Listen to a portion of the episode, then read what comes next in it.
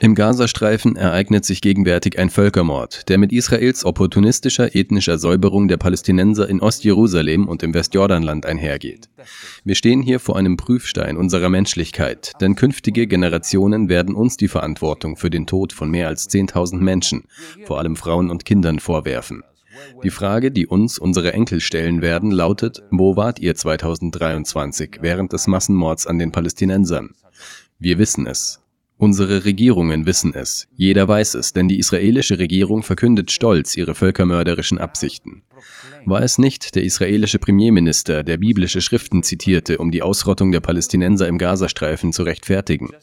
Sind wichtige Minister in der israelischen Regierung, die von fundamentalistischen Extremisten geführt wird, mit messianischen Visionen von einem Land vom Fluss bis zum Meer in den Händen von Siedlern, die von Palästinensern befreit sind, aufgetreten?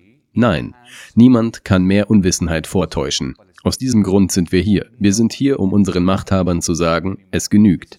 Beendet das Blutbad. Oder das Blutbad wird euch im Schlaf heimsuchen bis ans Ende eurer Tage. Auch eurer Nächte. Genug. Wir werden euch nie vergessen lassen, dass ihr Verbrechen gegen die Menschlichkeit unterstützt und begünstigt. Auch wenn sich der Internationale Strafgerichtshof in Ungnade bringt, indem er keinen Finger rührt, aber sich als Freund des Humanismus ausgibt, müssen wir uns darüber im Klaren sein, wer der Feind des Humanismus ist. Es ist nicht das Volk von Israel, denn auch sie leiden.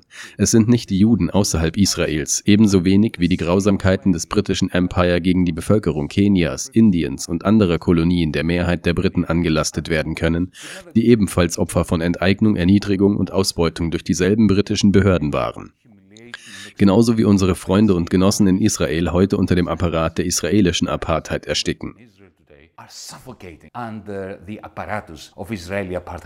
To drive this point home, allow me a personal note. Back in 2015, while fighting the international financial oligarchy, um diesen Punkt zu verdeutlichen, erlauben Sie mir eine persönliche Anmerkung. Als ich 2015 als griechischer Finanzminister gegen die internationale Finanzoligarchie kämpfte, glaubte eine oligarchische griechische Zeitung mich herabzusetzen, indem sie mich in einer Karikatur als Shylock-ähnliche Figur darstellte.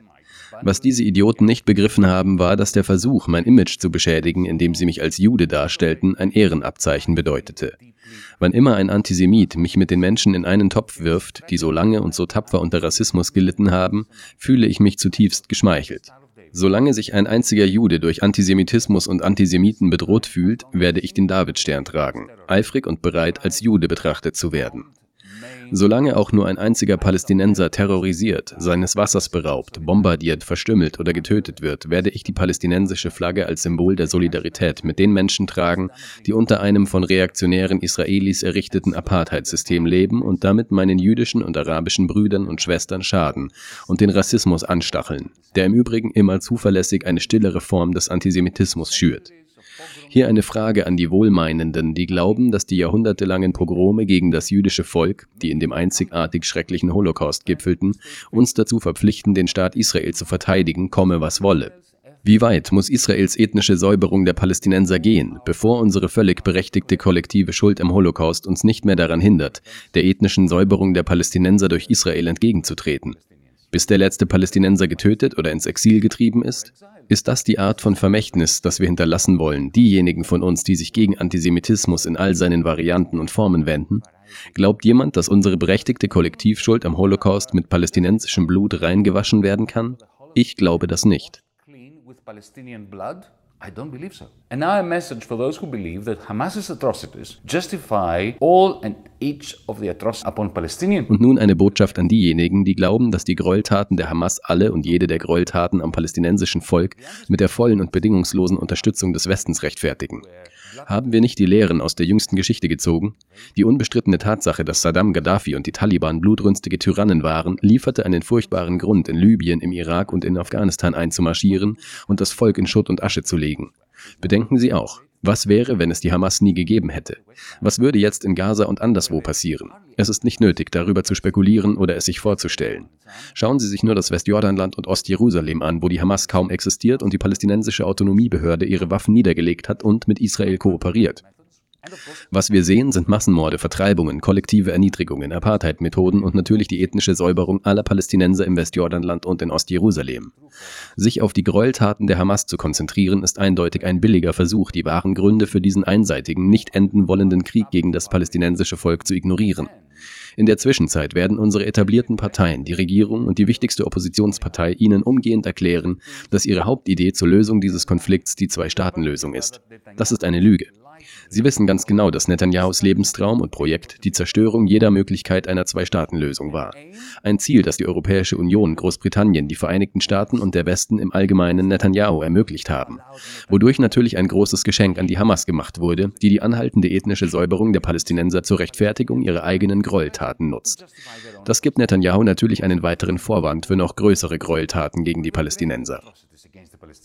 At that point, the West comes in, condemns Hamas and gives a carte blanche to Netanyahu to continue with his project of destroying the two-state solution that the West claims. An diesem Punkt greift der Westen ein, verurteilt die Hamas und gibt Netanyahu einen Freibrief mit seinem Projekt der Zerstörung der Zwei-Staaten-Lösung fortzufahren, die der Westen angeblich anstrebt.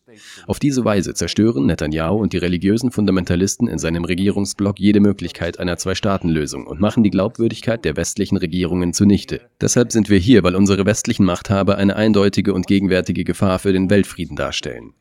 Was sollte jetzt geschehen? Zunächst einmal vier Dinge. Erstens ein sofortiger Waffenstillstand. Zweitens die Freilassung aller Geiseln der Hamas und aller Geiseln, die Israel zu Tausenden in israelischen Gefängnissen festhält.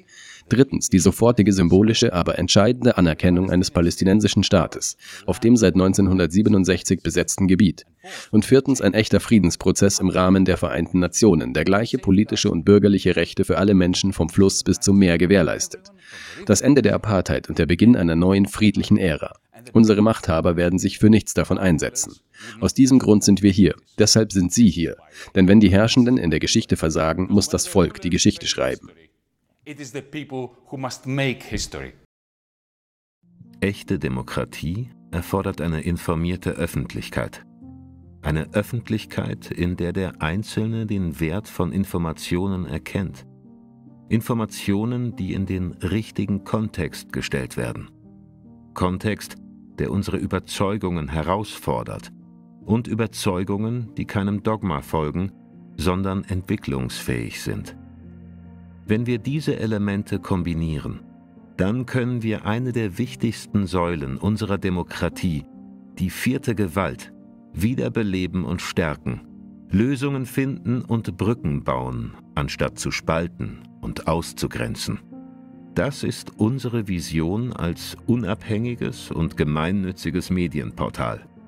Um sicherzustellen, dass wir auch unabhängig bleiben und diese Vision nicht gefährden, bleiben wir werbefrei und nehmen auch keine Gelder von Konzernen oder Regierungen an. Unser Journalismus ist ausschließlich auf Sie, die Öffentlichkeit, angewiesen, um als Medium weiter existieren zu können. Gesellschaftlicher Wandel lebt von Partizipation. Werden Sie Teil der Veränderung. Wenn jeder unserer Abonnenten nur drei bis fünf Euro monatlich spendet, dann können wir gemeinsam ein Netzwerk schaffen, das einen sehr wertvollen Beitrag zur Meinungsbildung etabliert. Viele kleine Beiträge schaffen etwas Großes.